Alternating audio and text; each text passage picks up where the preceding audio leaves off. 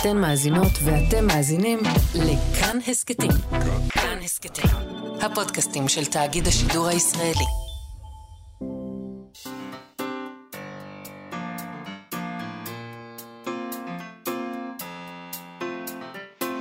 מה שכרוך.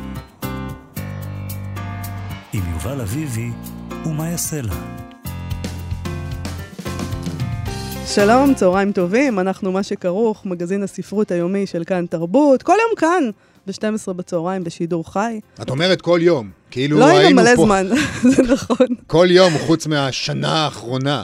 מה, לא, מתי? לא, היינו בפגרה, יובל, ועכשיו חזרנו. זה מרגיש הרבה. ומעכשיו אנחנו פה לנצח, בלי חוץ- נדר. חוץ ממחר, שמחר יש. יום שידורי מיוחד. נכון.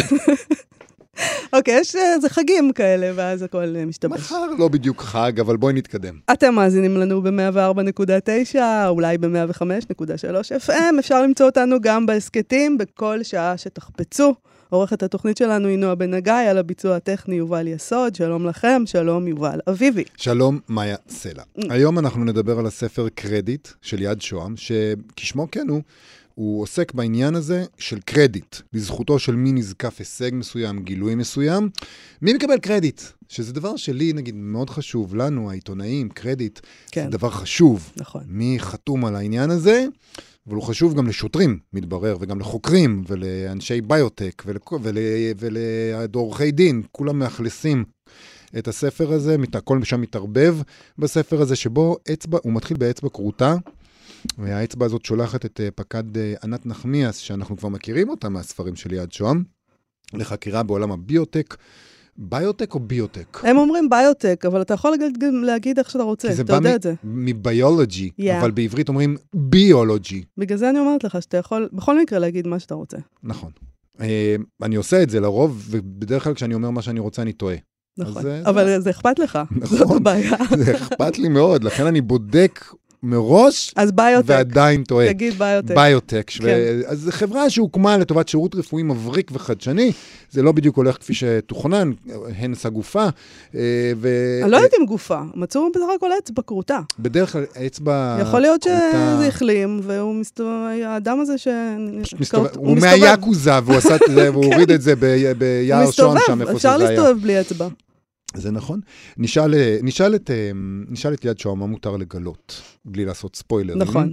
כי זה תמיד מפחיד לדבר איתו על ספרי. מתח אי אפשר, צריך שהסופר יחליט אה, מה להגיד, כן. אז זאת החקירה שנדבר עליה בהתחלה, ואחר כך נדבר על עוד חקירה, שהיא פחות, אה, פחות ספוילרים, אבל גם אולי בעצם. חקירה מסוג אחר לגמרי, חקירה שאליה יצא עמנואל מנו רוזן, בספר "אם מישהו מתקשר, תגידו שמטתי", שזה אולי השם הכי טוב לספר אי פעם. אם מישהו מתקשר, תגידו שמטתי. זה מה שאימא שלו הייתה אומרת בכל פעם שיכול לישון שנת צהריים. יש צורך לדייק ולומר, בכל פעם שיכול לשלף שטונדה. מהמם. כי זה, זה חשוב, הדיוק הזה, זה לא שנת צהריים. בספר הזה זה חשוב. זה היה שלב שטונדה. הוא מספר לנו, אה, עמנואל רוזן, על מסע שהוא ערך בעקבות ביקור של סבא וסבתא שלו בגרמניה. מסע שהם עשו בגרמניה של 1956.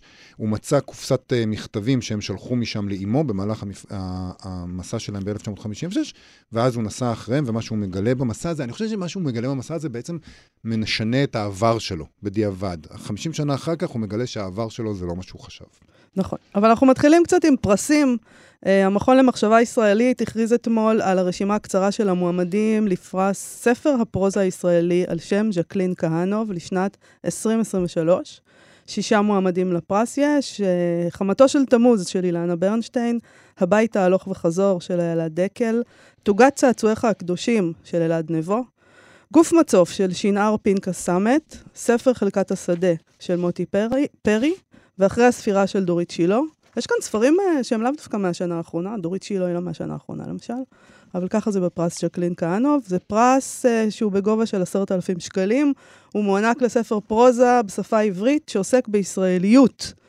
בחברה ובתרבות הישראלית, בבעיות המבניות של מדינת ישראל, בלאום הישראלי או בכל צורה ואופן של ניסוח הישראליות מחדש. אני, ההגד... אני... זו הגדרה מאוד זה רחבה. קשה לי מאוד, לא, זה קשה לי מאוד עם ההגדרה הזאת, כי מה זה קשור לספרות, כל ה... זה נשמע כאילו הם מחפשים לקרוא איזה דוח על משהו. לא, מצד שני, כמעט לא, כל ספר שיוצא כאן אני יכול ליפול לא, תחת ההגדרה הזאת. ספר שעוסק בלאום הישראלי. זה לא ככה מדברים על ספרות, אני מצטערת, אבל בסדר, הם ידברו איך שהם רוצים. Uh, בעבר זכו בפרס הזה מועיז בן הראש ונדיה טחאוקה בושנק. אז בהצלחה למועמדים. נדמה לי. שהתקנון שלהם, אם אני זוכר מהקריאה שלי אתמול, מאפשר לאנשים שפרסמו את הספר שלהם בשלוש שנים האחרונות Mm. להגיש מועמדות. אוקיי. אה, דבר נוסף, אה, ברכות, החלו פרויקטי הספרות של יום העצמאות ה-75 של מדינת ישראל. את מתרגשת? מאוד. אני זוכרת עוד כשהייתי לוקחת? חלק, היינו, עשינו את זה. ביחד גם כמה פעמים. זה היה לא קל. זה היה כיף, יובל, תפסיק. לבלבל את המוח. זה היה כיף. הבעיה היחידה עם פרויקטים כאלה, לא. זה אחרי זה שאתה צריך לעמוד מאחורי הבחירות שלך. כי אנשים אומרים לך, איך בחרת את זה וזה? אתם יודעים למה? כי ישבתי ושתינו בירה. וזכרתי את... לא אה, וזכרתי את אה, עמוס עוז, ושכחתי את עגנון, אני מצטער, היה צהריים קשים באותו יום, אני לא זכרתי. אחרי זה צריך אשכרה להגיד, כן, אלה הבחירות שלי. טוב, נכון. בישראל היום זה לא ככה, בישראל היום הם עשו פרויקט, הם עומדים מאחוריו, עשו דבר רציני מאוד. 75 ספרים שכל ישראלי צריך להכיר. מהמם. זה דבר דרמטי. זה דבר דרמטי, נכון, זה מאוד מחייב. אני חייב להגיד שאני הופתעתי מהפרויקט הזה, מחלק מהבחירות. אה, לפחות, אני חושב שהוא פרויקט מפתיע. לפחות אותי הוא הפתיע. יש שם בחירות ברורות מעליהן, החיים כמשל של פנחס שדה, אני מבין, זה גם, אפשר להבין את זה. התגנבות יחידים של כנז, הדרך לעין חרוד של עמוס קינן, סיפור על אהבה וחושך של עמוס עוז, וכמובן נגיד שיש שם את עגנון, כן? אבל איזה עגנון? לא שירה או סמוך ונראה, אלא דווקא האש והעצים. ואתה אומר לעצמך, זה מאוד מוזר. אה, הבחירה דווקא בספר הזה.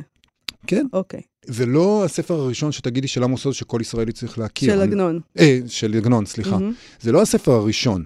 נגיד, התגנבות יחידים של כנז, מבין הספרים של כנז, את אומרת, אוקיי, זה מתאים לרשימה. הדרך לעין חרוד, מבין הספרים של עמוס קינן, כן, זה מה שצריך להיכנס, אבל לא בטוח שהאש והעצים. הם מצדיקים את הבחירה בזה. גם הם שתו בירה אולי. לא, נראה לי שהם רצו לעשות את זה קצת אחרת. אמרו אוקיי. לעצמם, מה, עכשיו שוב אה, את כל העגנונים שכולם כבר ממילא מכירים?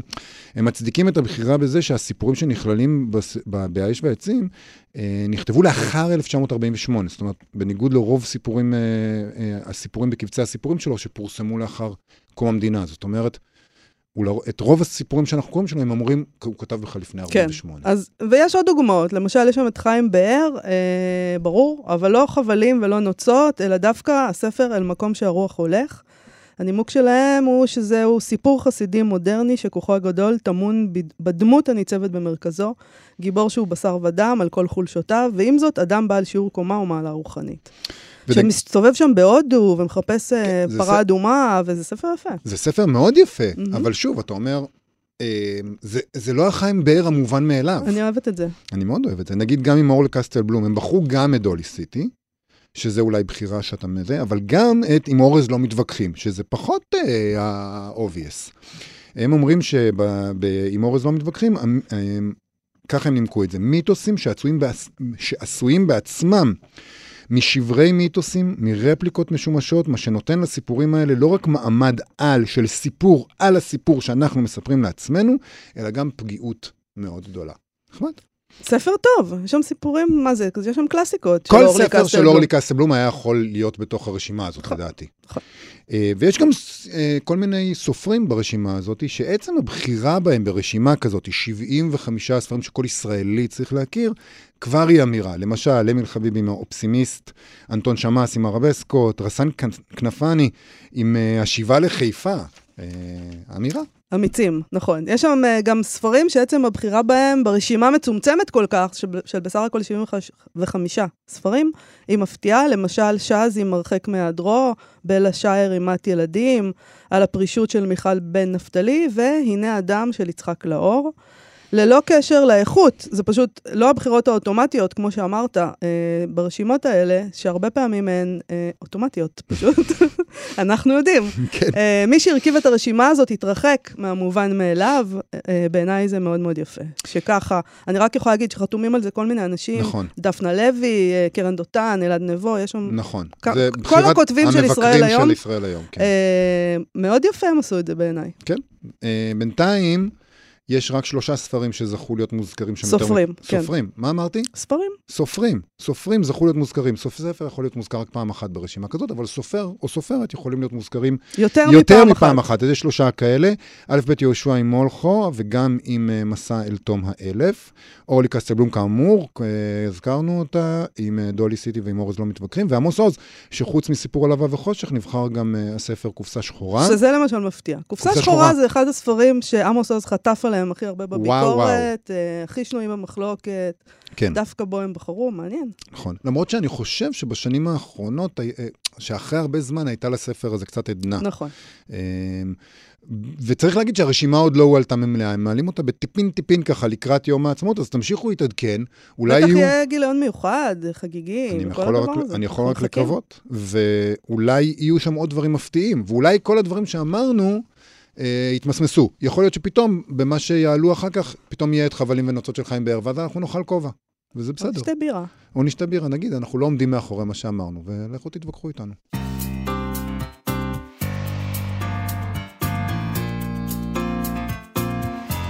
אנחנו מה שכרוך בכאן תרבות. קצת אחרי שמתחיל הספר קרדיט של יד שוהם, שיצא עכשיו בהוצאת uh, כנרת זמורה, העלילה נקטעת לטובת uh, תמלול מחקירה משטרתית.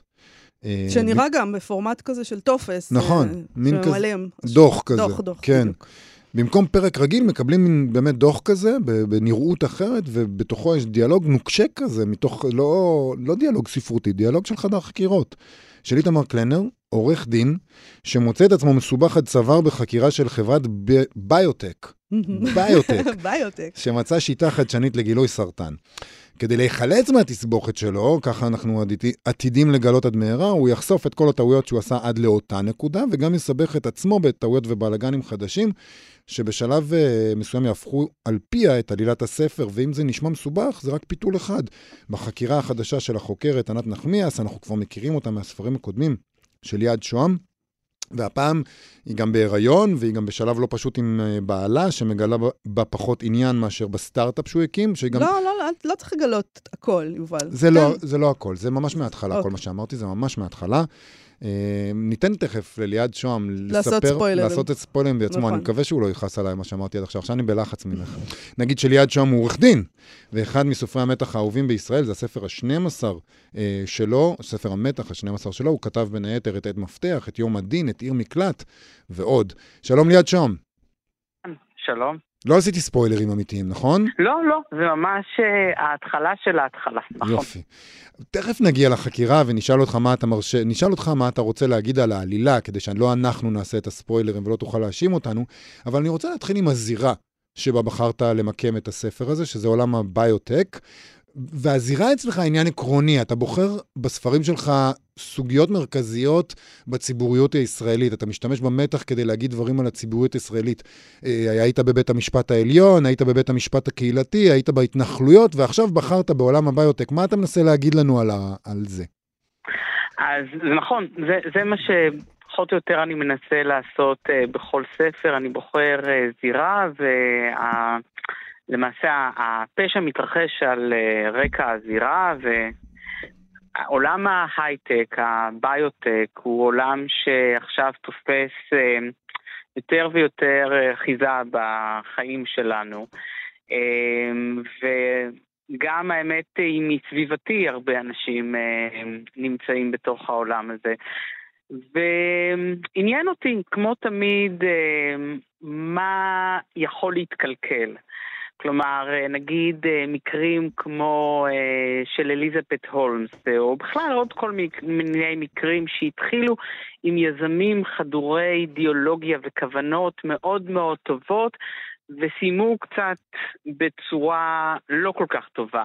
אז מה קרה שם בתהליך? איך אה, האידיאולוגיה והרצון הטוב אה, מתקלקל? אה, זה לא רק זה מה שמשהו שאני- מתקלקל, אני רוצה להגיד. אני רוצה, אני חושב של עצמי שאולי יש המון ציניות, יש פער נורא נורא גדול דווקא בעולם הזה של הביוטק, זה אפילו לא הייטק, זה ביוטק, זה נועד להציל, זה רפואה. יש פער נורא גדול בין ההבטחות של האנשים האלה וכאילו הפרמיס שאיתו הם מגיעים, אנחנו רוצים קצת להציל. משנים את הבדיקות דם, שיתאימו לתזות שלהם. לא ואז אתה. מגלה שהם נורא ציניקנים, הם לקחו דבר שברור שכל האנושות תעמוד מאחוריו, איזה תהליך רפואי שפתאום נהיה נורא נורא פשוט בזכות הטכנולוגיה, וידעו שאין להם כלום ביד, והלכו עם זה עד הסוף רק כדי לגרוף כסף על חשבון האידיאולוגיה שלנו. אולי זה לא ככה, אבל ליד זה ככה? זהו, זה לא ככה, אני לא אוקיי. חושב שזה ככה. אני ממש חושב שבהתחלה, לפחות אצל חלק גדול, גם מהמסתבכים, הכוונות היו מאוד מאוד טובות. והרצון למצוא מזור לתרופה היה החלק העיקרי שהניע אותם. וגם צריך לזכור, ההתחלה, אה, הניסויים ההתחלתיים הרבה פעמים מראים תוצאות מאוד מאוד טובות. ועל בסיסם מגייסים כסף. והרעיון ההתחלתי וגם היישום שלו מאוד מאוד מבטיח. אלא מה, כמו שכל מי שמתעסק ברפואה יודע, כדי שבסופו של דבר משהו יהפוך להיות תרופה, זה לא יכול להיות משהו ליד. צריך אה, מובהקות סטטיסטית ברורה, צריך שמה שמקבל את האישור באמת ייתן את המזור למה שאתה עושה. והרבה פעמים מה שקורה זה שבמהלך הדרך הדברים אה, חורקים. עכשיו, הם חורקים כי לפעמים אתה מבין שהלכת אולי לכיוונים לא כל כך טובים ואתה רוצה לתקן. אבל כדי שימשיכו להשקיע בך, כדי שתמשיך את המרוץ הזה, אתה צריך את המשפט של fake it till you make it, שהוא משפט מאוד מאוד שגור בתעשייה הזאת, ודווקא אה, מסבירים אותו הרבה פעמים כדרך להצלחה, fake it till you make it. כן. אבל הרבה פעמים אתה נשאר באמת עם הפייקית.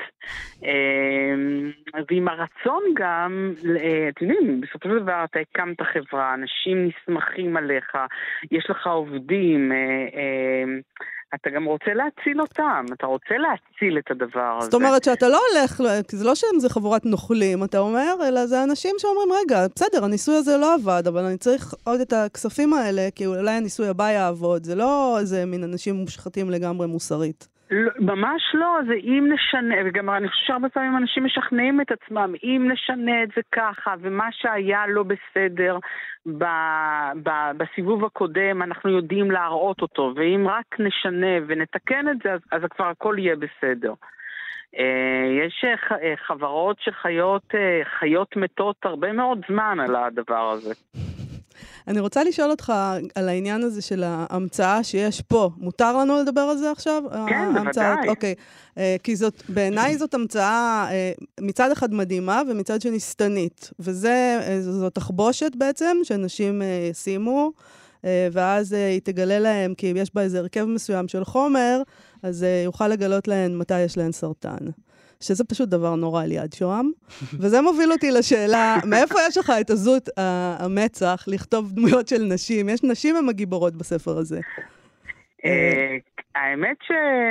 אה, לא, פה אפילו הגדלתי לעשות, לא רק, על, אה, לא רק ששתי הגיבורות הן נשים, אלא אחת היא בחודש השביעי להריונה, וממש אה, קורעת ללדת.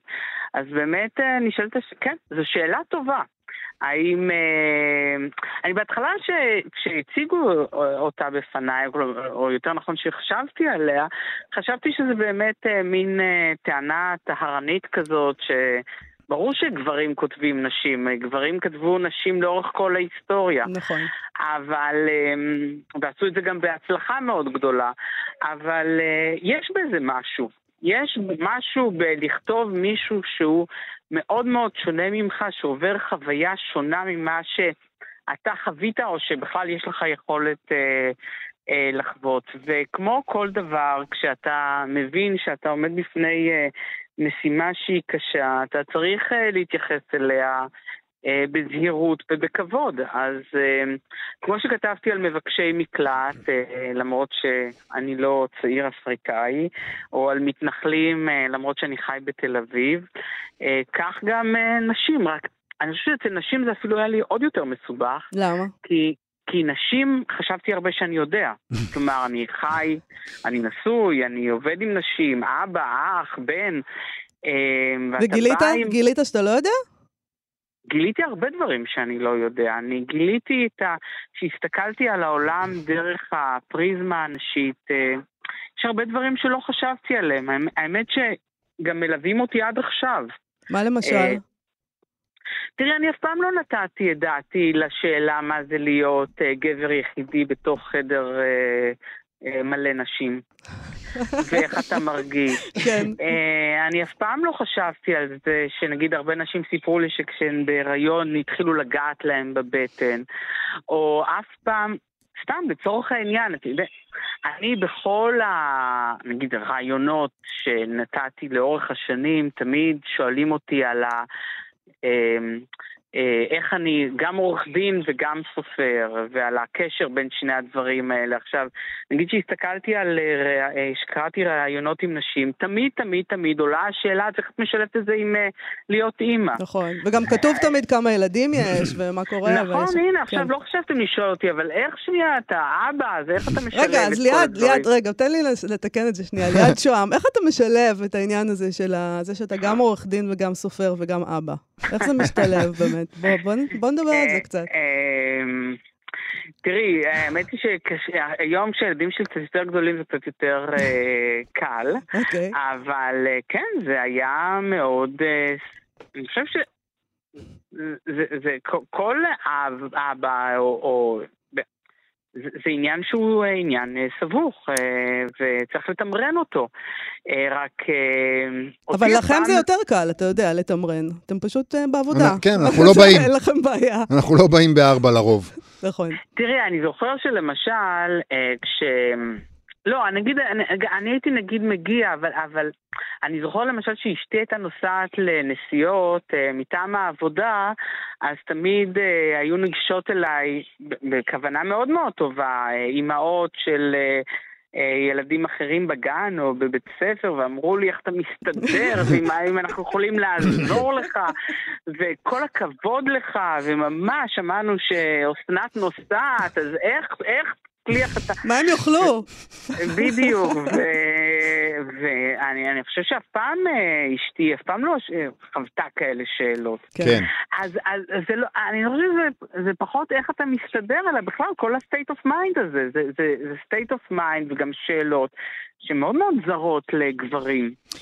אני רוצה רגע לחזור, ולא לא בלי קשר uh, למה שדיברת uh, עליו עכשיו, לספר, ומה היא אמרה הבדיקה, הבדיקה שטנית. הבדיקה הזאת שטנית כי במודע נשים שמשתמשות בהמצאה uh, של חברת הביוטק הזאת, מכניסות את הפוטנציאל של הבשורה הרעה. לתוך התחתונים שלהם, ליטרלי. לא, ליום-יום גם. כן. זאת אומרת, כל יום שאת את מסתובבת עם הדבר הזה, עם הדבר הזה, יכול לגלות. את יכולה לקבל את התשובה הנהדרת הזאת, יש לך סרטן, כאילו, זה נורא. את יודעת, השאלה אבל איך הם מסתכלים על זה? אתה, כי הרפואה המונעת היא, אה, היא היום, למשל ברפואה, זה דבר שמאוד מאוד מנסים למצוא דרכים למה שנקרא רפואה מונעת. כי אם את יכולה לראות את ה, אתם יכולים לראות את, ה, את ההמצאה הזאת כהמצאה נהדרת. מגלים לך אה, אה, אינדיקציות ראשוניות לסרטן, אה, ואז בעלות מינימלית אה, את אה, יכולה לרפא את עצמך.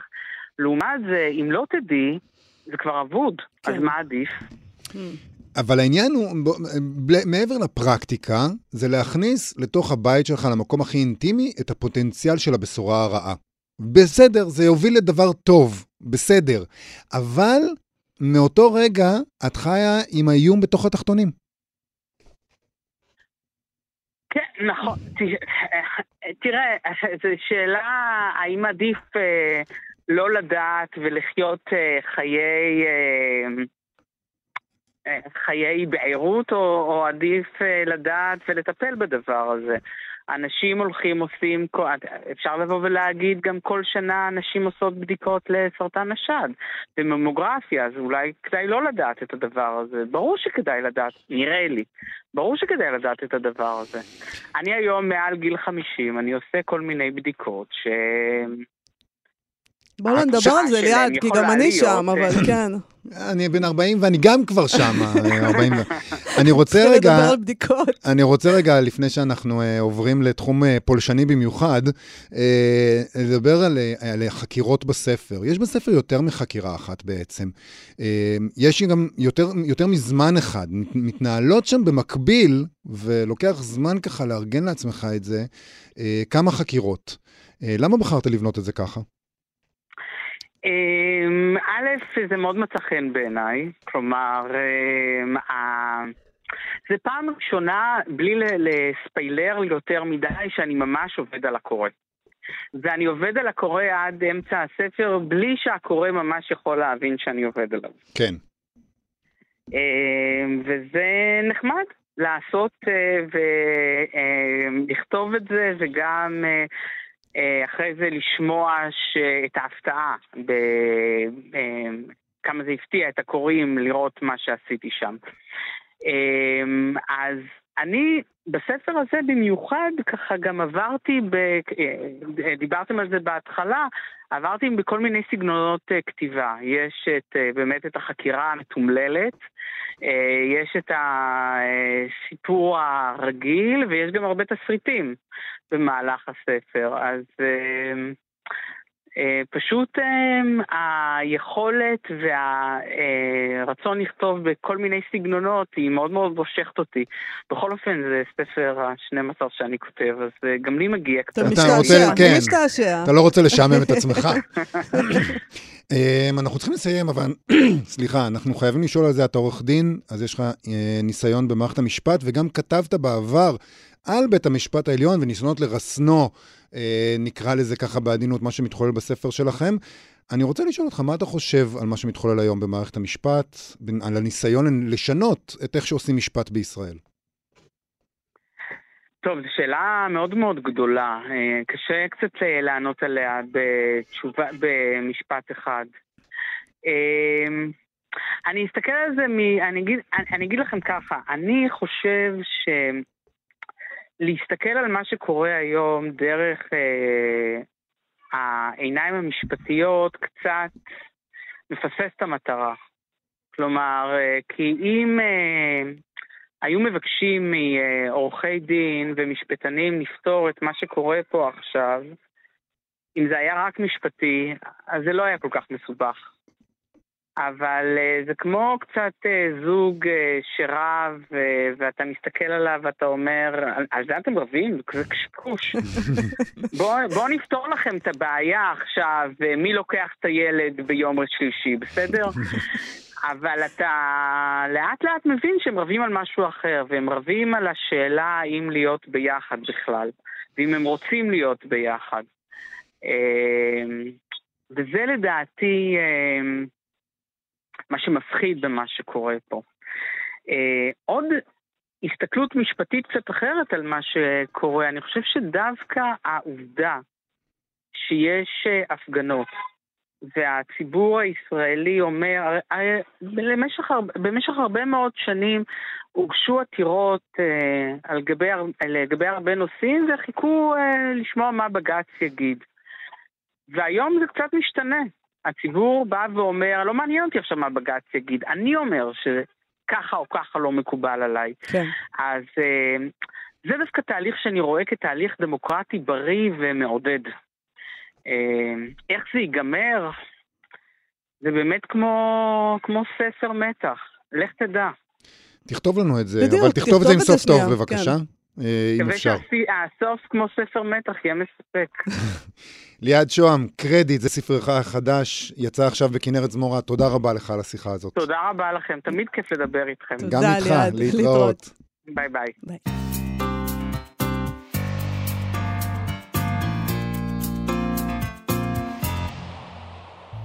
מה שכרוך בכאן תרבות, חזרנו. ב-1956, כשהיה בן שלוש וחצי, ס... אה, סבא וסבתא שלו, של עמנואל מנו רוזן, חזרו מביקור בגרמניה. וככה הוא כותב בספר, אם מישהו מתקשר, תגידו שמטתי, שיצא עכשיו בהוצאת אסיה. השנים שאחרי הנסיעה הזאת זכורות לי כשנים מאושרות. היה לי דוד בשם רפי, גבר גבוה ונאה, שידע לנענע את אוזניו. הייתה לי אימא שהייתה הכתבנית המהירה בעולם וידעה לירוק למרחקים מדהימים. עד היום לא פגשתי ירקן או ירקנית טובים ממנה. הייתה לי אחות גדולה בשם אווה, שהיה לה אוסף מפיות מכל העולם והרשתה לי לגעת בהן, חוץ מזאת מנייר אורז מיפן, כי אם ניגע בה, היא תתפורר. הייתה טאנט אליזה, אחותו של סבי הוגו, עגלגלה ונמוכה, שתמיד נראתה כאילו התעוררה משינה, והצחיקה אותי כשתלתה דובדבנים על אוזניה כמו הגילים. והייתה סבתי לוצי, הלא היא אומה. אישה גבוהה עם תסרוקת של מרגרט תאצ'ר, שידעה לחצצר עם גבעול דשא שלחצה בין שני אגודלים. זה היה שבט של נשים. דוד רפי היה רוב הזמן בחו"ל. סבי הוגו, כאמור, החליט למות, ואבי מת מהתקף לב כשהייתי בן שמונה חודשים. אני, הזכר היחיד בנוכחות מלאה, הייתי בן נאמן של השבטון הזה.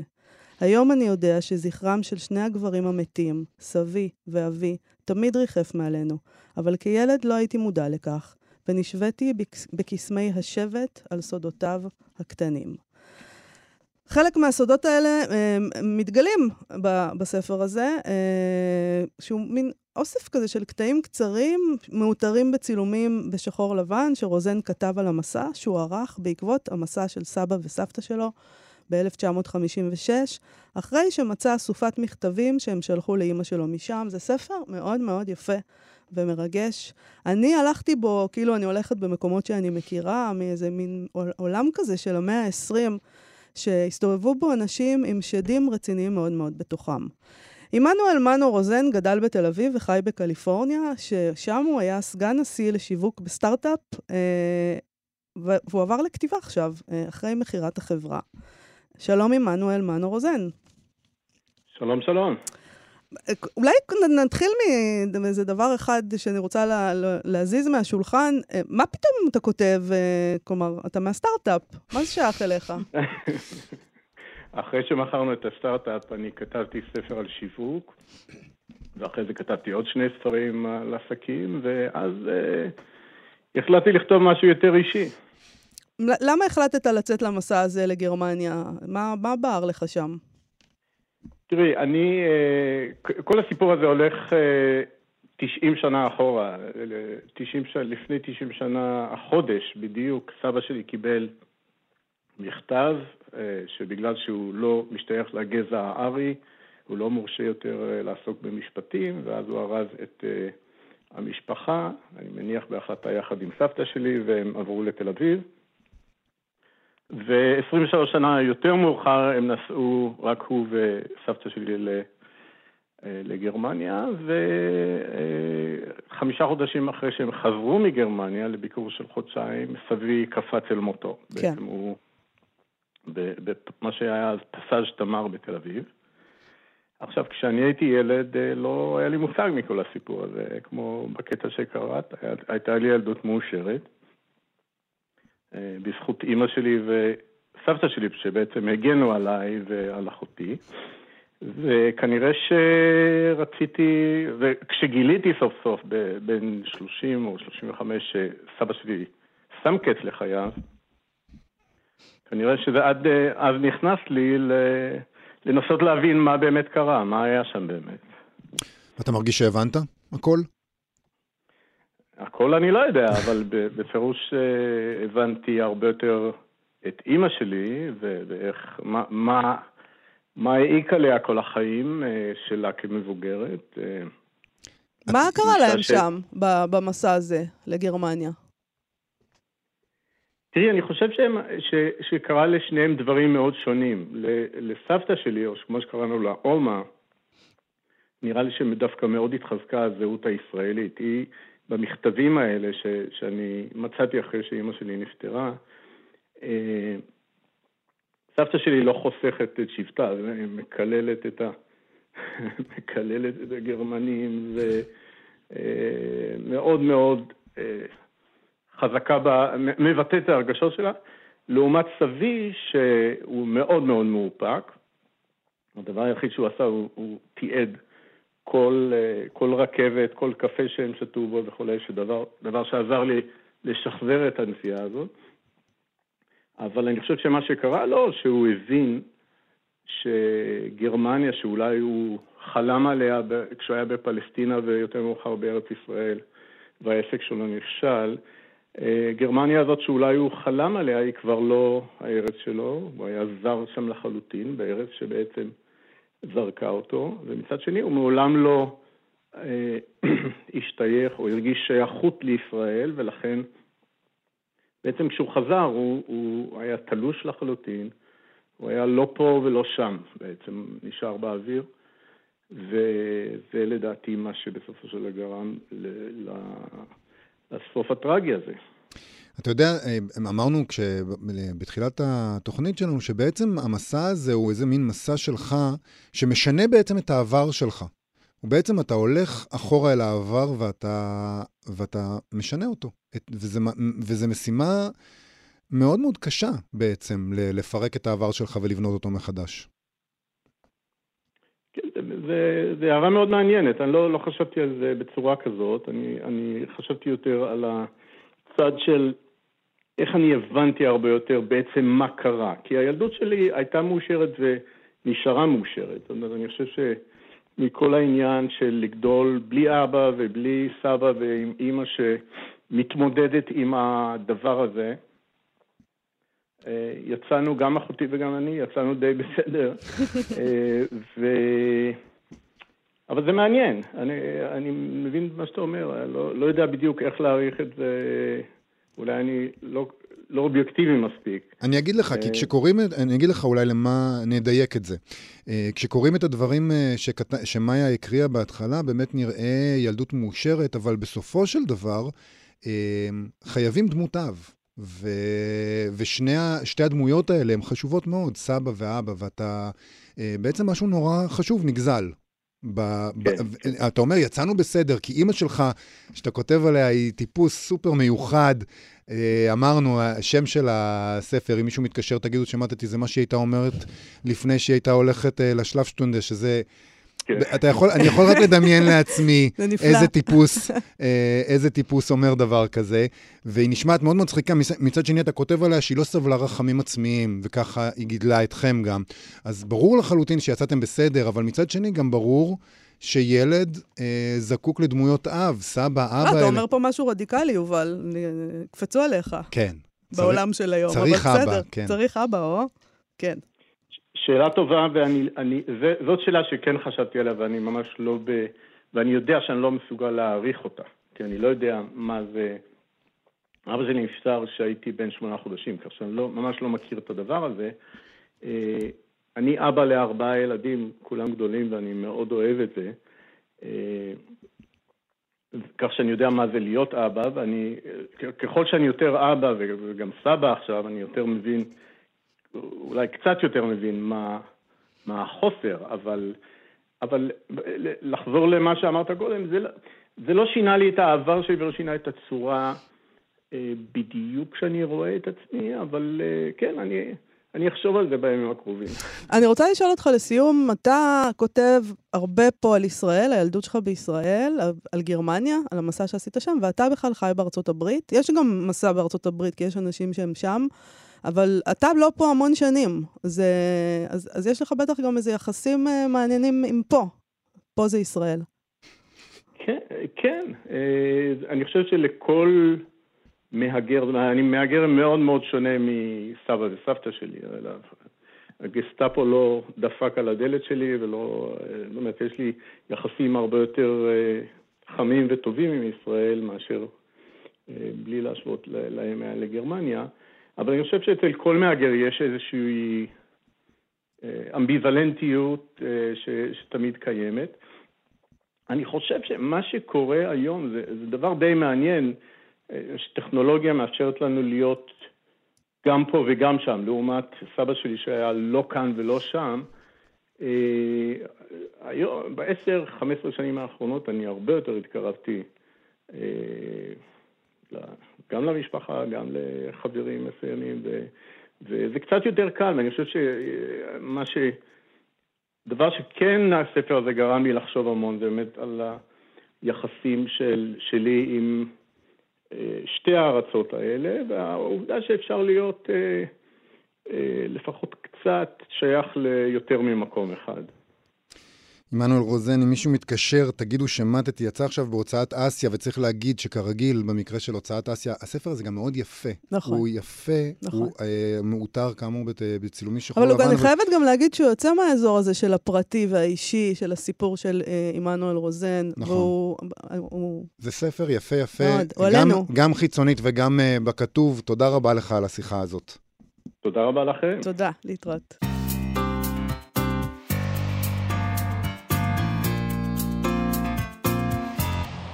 אנחנו מסיימים עם חדשות מחזית סלמן רושדי. אפשר להגיד שיש חזית כזאת. או, מסכן.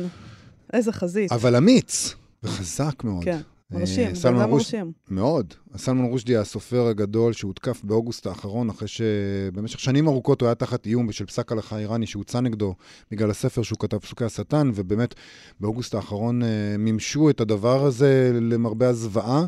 הוא הולך ומתאושש מההתקפה האיומה הזאת שכמעט והרגה אותו. הוא מתראיין למגזין טיים. הוא נכלל שם בגיליון 100 ש- האנשים המשפיעים בעולם לשנת 2023. ובריאיון הזה, אה, אזהרת טריגר נקרא לזה, אה, הוא, הוא מפרט בין השאר על הדקירה האיומה והעמוקה שהוא נדקר בעינו ועל הסיוטים שמהם סבל אחרי המתקפה, אבל הוא גם מספר שהוא עובד על ספר חדש. נכון, הוא אמר שם שזה לא יהיה ספר ארוך במיוחד, אולי כמה מאות עמודים, אז אני מקווה שאני אוכל להשלימו תוך שנה בערך, אבל אני לא מייסר את עצמי, אני עושה את זה כמו שצריך. הספר הזה יעסוק בין השאר בהתקפה עליו, הוא אומר, אני מוצא דרכים לכתוב על מה שקרה שם, מה שעתיד להתפרסם ככל הנראה יעסוק בזה, בשבילי זו הדרך לתפוס שליטה על זה. אני עדיין מברר את זה לעצמי, אני לא יכול להגיד הרבה על לאן זה ילך, מלבד שזו הכוונה שלי. הוא, אומר דרך אגב שהכתיבה. התעכבה בגלל הטראומה. הוא כותב, הוא אומר, במשך זמן רב לא יכולתי לכתוב. זה פשוט לא היה אפשרי. הייתי מנסה, אבל פשוט לא היה שם כלום. איזו הרגשה איומה זאת בטח בשביל uh, סופר לדעת שמשהו כזה השאיר אותך ריק. Uh, והוא אומר, בסוף כבר לא ניסיתי. אבל בסופו של דבר, הוא אומר, נראה שזה חוזר כמו השאר. נכון. באנגלית זה נשמע יותר טוב. שווה, אני לא זוכר בדיוק את הניסוח שלו, אבל הוא אה, אומר... כל העסק הזה נמצא גם בווידאו, אה, כן. שאני מציעה שנעלה לפייסבוק שלנו, כי זה מאוד מרגש לראות אותו. נכון. שואלים אותו האם הוא יחזור להיפגש אה, עם הקוראים שלו, שהוא היה שם הרי במפגש עם קוראים אה, כשהוא הותקף, והוא הוא אמר שלא בקרוב. כשאתה סופר, אתה לא פוגש את הקהל שלך לעיתים קרובות, אתה יושב בחדר כמה שנים, ואחרי זה מדי פעם אתה יוצא מהחדר לפגוש אותם. תמיד מאוד נהניתי מהרגע שבו התאפשר לי לפגוש אנשים שמוכרים את העבודה שלי. זה יהיה אובדן לא לעשות את זה שוב, אבל צריך לחשוב על איך לעשות את זה. אל תעשה את זה, עזוב אותך. לא, הוא גם. אומר, הוא אומר ברעיון הזה שתכלס היה שם מחדל, והגוף שארגן את, ה, את האירוע הזה לא מגיב לבקשת המראיין, לבקשת הגוף התקשורת שמראיין אותו, אז כאילו, תעשו את זה כמו שצריך, תגנו עליו, וזה לא איזה בדיחה. אני לא הייתי הולכת יותר. יכול להיות. המראיין קרל ויק אה, מזכיר גם אותנו שם, אנחנו על המפה. הוא אומר, הוא שואל אותו, עבדתי בישראל, שם ראש הממשלה לשעבר אהוד ברק אמר בהקשר של טרור, שאסלאם היא דת צעירה יחסית ויש בה הרבה אנרגיה. זה ציטוט של אהוד ברק לדבריו. אז רושדי אומר על זה משהו מאוד יפה בעיניי. הוא עונה, בגלל פסוקי השטן אנשים מקשרים אותי עם דת ועם כתיבה עליה, אבל למעשה זה בערך ההפך. אני לא אדם דתי, וזה מעולם לא היה חלק אה, גדול מהעבודה שלי. ואחד הנזקים הגדולים שגרמה ההתקפה על פסוקי השטן היא שהיא הטעתה את הקוראים בקשר לאיזה סופר הם עומדים לקרוא. הרבה אנשים הופתעו לגלות שזה ספר מצחיק. כן. ואת- תראה מה ד- פרשנות שגויה של אה, ספרות יכולה לעשות. יכולה כן. להרוס את העולם פשוט. באמת. וגם הוא, הוא, וזה נורא יפה, הוא אומר, אחד הנזקים הגדולים שגרמה ההתקפה, זה שהטעו אנשים בקשר לאיזה... היום עדיין, אחרי כל הדבר הזה, הוא עדיין נכון. אומר שזה הנזק, אחד הנזקים הגדולים, שהטעו את הקוראים בקשר לספרות. אה, אנחנו נעלה את הוידאו הזה. אז כן. תוכלו לראות אותו בפייסבוק שלנו. עד כאן תוכניתנו להיום. עורכת התוכנית היא נועה בן נגי, על הביצוע הטכני יובל יסוד. בואו לבקר בעמוד הפייסבוק שלנו. אה, מחר כאן תרבות ביום שידורי מיוחד, אה, יום הזיכרון לשואה ולגבורה, מה שכרוך תשוב ביום רביעי. להתראות. להתראות. אתן מאזינות ואתם מאזינים לכאן הסכתים. כאן הסכתים, הפודקאסטים של תאגיד השידור הישראלי.